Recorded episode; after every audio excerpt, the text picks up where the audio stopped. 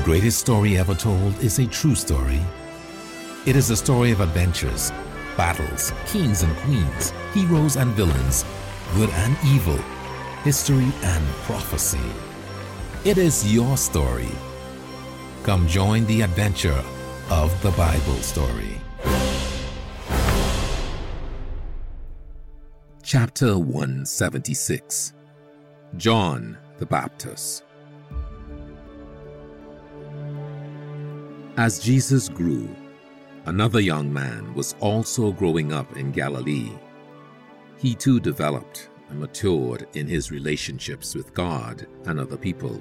His name was John. People throughout the Judean hill country were interested in John's life.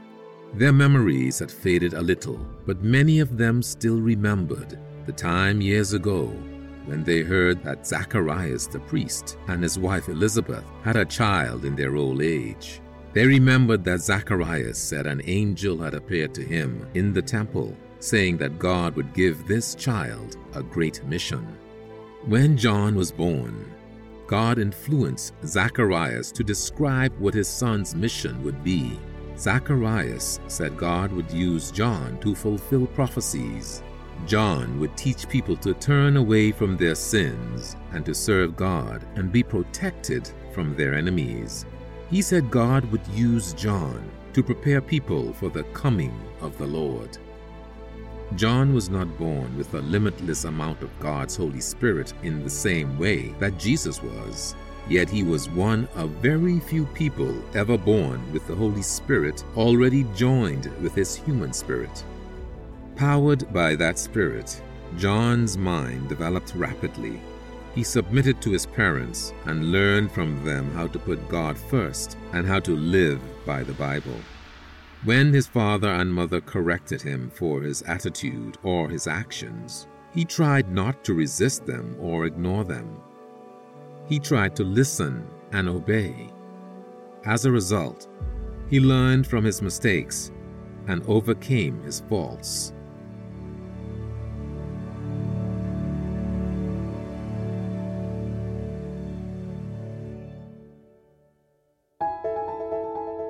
John's education was different from that of other children. He learned from his parents at Sabbath and holy day services, and by keenly studying the scriptures and praying earnestly. But he did not learn the same teachings, traditions, and interpretations of the Bible that other young Jewish children learned. John grew from a miraculous baby into a sincere, honest, mature boy, and then into a devoted, faithful, vigorous young man. Whether people knew about his miraculous birth or not, they recognized that God was with him. Many young men who had an interest in Jewish religion spent their time in study. They attended classes in synagogues, dressed in their fine clothes as they received religious instruction from the older priests and instructors. Some believed in the teachings of a religious group called the Sadducees. Others believed in the teachings of another religious group called the Pharisees. Some believed in other ways of interpreting the Bible. John was distinctly different. He did not belong to the Sadducees, Pharisees, or any other religious group. He didn't attend religious classes. He didn't even wear nice clothing or live in town. For years, John lived in the wilderness, away from the cities and villages. He lived a mostly solitary life, walking among the hills, woodlands, and streams, finding food, meditating, praying, studying, and occasionally interacting with people. He wore rough camel hair clothing and a thick leather belt. This was durable clothing for an active life spent outside under the sun, walking the hills, harvesting locusts, wild honey, fruits, vegetables, and other simple foods to eat. Most of God's servants did not have to live the solitary life that John lived. But God gave John special training because of whom he was preparing the way for. Compared to other people living in the cities and villages nearby, John spent far less time pursuing a career, buying and selling goods, and worrying about what others think. Compared to other religious men, he spent far less time with the established teachings of the religious schools, and he spent far more time with God's Word and God's creation. John was not connected to a prominent family or a powerful religious group. He didn't influence people through popularity, fashion, or wealth. His unique birth, unique upbringing, and unique way of living distanced him from all those things as well as the religious and cultural influences from Gentiles and even the Jewish teachers. John was an outsider in many ways, yet people came to him by the hundreds.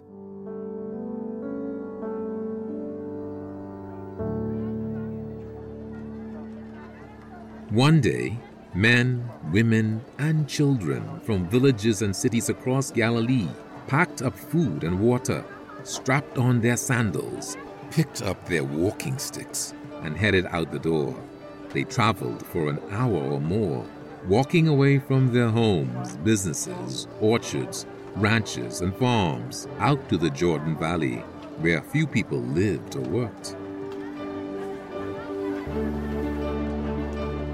At a small rocky outcropping beside the Jordan River, about 300 people gathered. Some stood while others sat on the rocks. They came to hear John. John finished talking with some of the men, then stood and faced the gathered multitude. Hello, everyone. I'm glad you have come, he said. God has called me to warn you to repent of your sins. You are God's people. You must stop breaking his commandments. Stop living like the people in the world around you. Stop following the Romans and the Greeks and the other pagan peoples. Stop copying the way they treat their spouses, the way they educate their children, the way they do business, the way they govern, the way they entertain themselves, the way they dress, the way they speak. Come out of that way of life. Obey God's commands in the Bible. Live by His commandments, His laws, His statutes, His judgments. God's word has come to me here in the wilderness. I am crying out to you not just to repent, but to repent now. Many of you have heard me before, and most of you have studied the scriptures. Many of you have said that you know that you should start keeping the Sabbath better, or that you want to start giving to the poor, or that you are determined to break off sinful relationships. Those are just words. You must act. The people listening were emotionally and spiritually moved by John's directness and sincerity. Some of you have been baptized for the remission of sins. John continued, pointing to the waters of the river. I will baptize several more this evening. God has revealed to me that we must be baptized, placed completely under water, just as the Israelites passed under the water of the Red Sea to come out of the sins and slavery of Egypt and into the freedom of God's way of life. This is not a magical ritual, it is a symbol. It represents drowning your old, sinful self. It means giving up your life and surrendering it to God. It symbolizes the taking away of your past sins. This baptism, he continued, symbolizes you changing your thoughts and changing your actions to obey God. Yet this is only the beginning. The message I am delivering to you, your repentance, your baptism, all of this is just the beginning of the long journey you must take to enter into the kingdom of heaven. There is one coming after me who is far greater. He will teach you what you must do. As the months passed, the news of John's message spread throughout Judea. Farmers, shepherds, housewives, carpenters, clerks, maids, merchants, tradesmen, fishermen, soldiers, innkeepers, and even children talked about John's example and his words. They agreed with his message that people across the nation, including themselves, were living worldly, sinful ways of life. God did not perform miracles through John. Yet the miraculous way in which he was born, his words, and his actions were so powerful that thousands of people strongly agreed with his message. They believed he was a prophet. John's message also spread to Jerusalem and to the priests, Levites, and religious teachers across the country. They also realized that his words were powerful and true, but they had a different reaction. They had been taught different interpretations of the Bible. If they agreed with the teachings of this man from the wilderness, then they must admit that their own beliefs and teachings about the most important things in life were flawed. If these religious leaders admitted that they were wrong, people would lose respect for them and stop following them. They would even lose their occupations. Some religious leaders were brave enough to follow their convictions and admit they were wrong, but most were not. They decided they had to discredit John.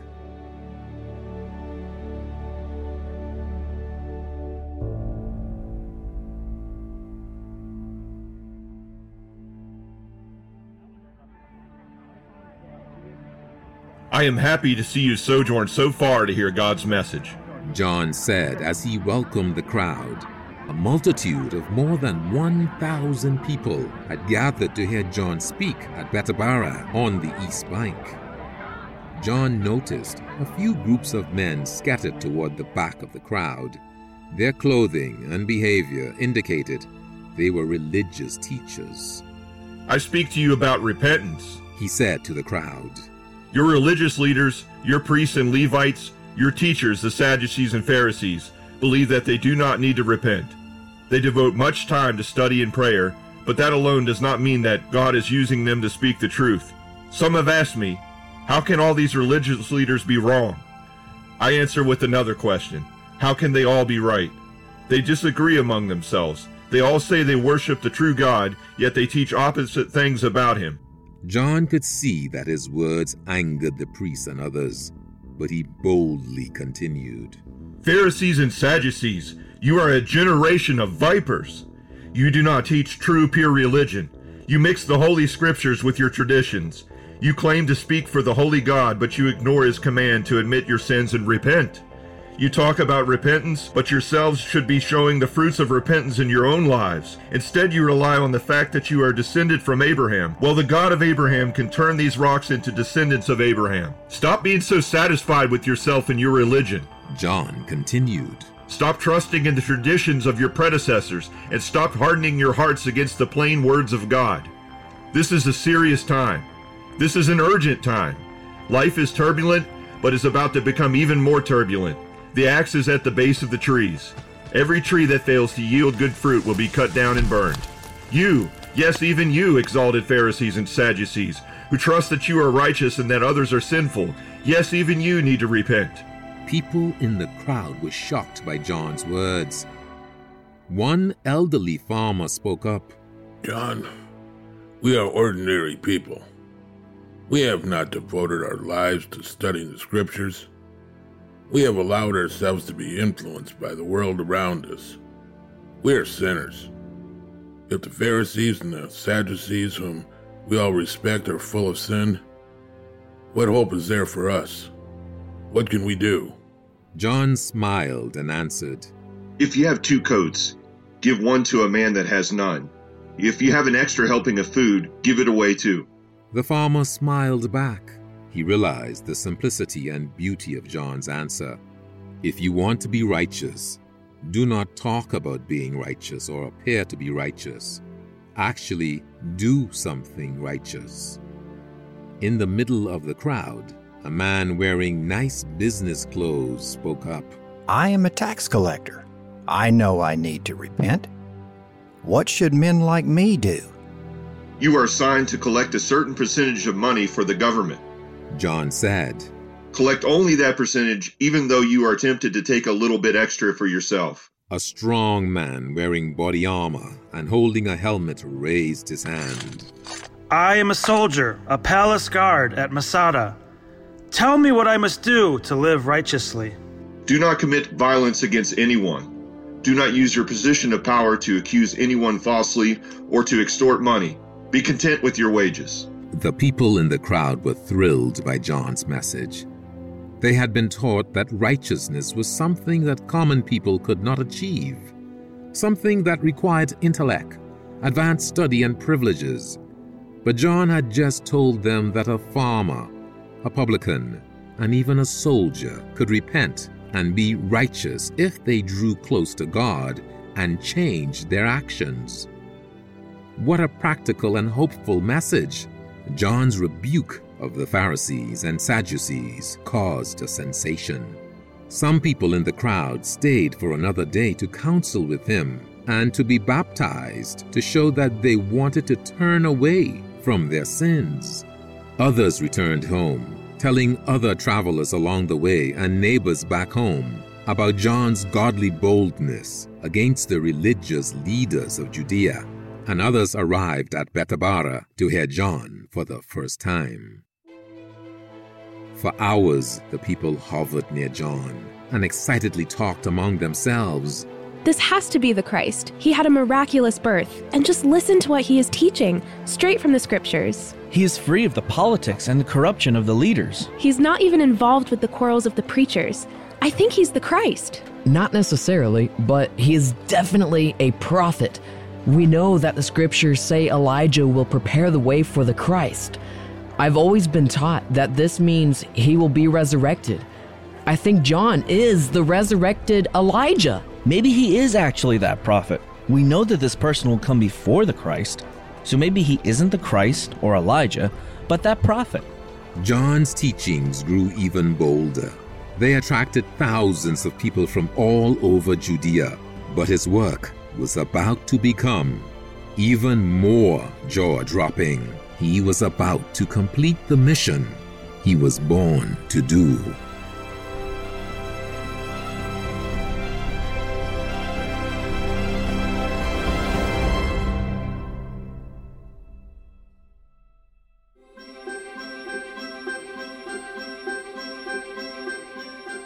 To be continued in our next episode and continue the adventure by reading the Bible story.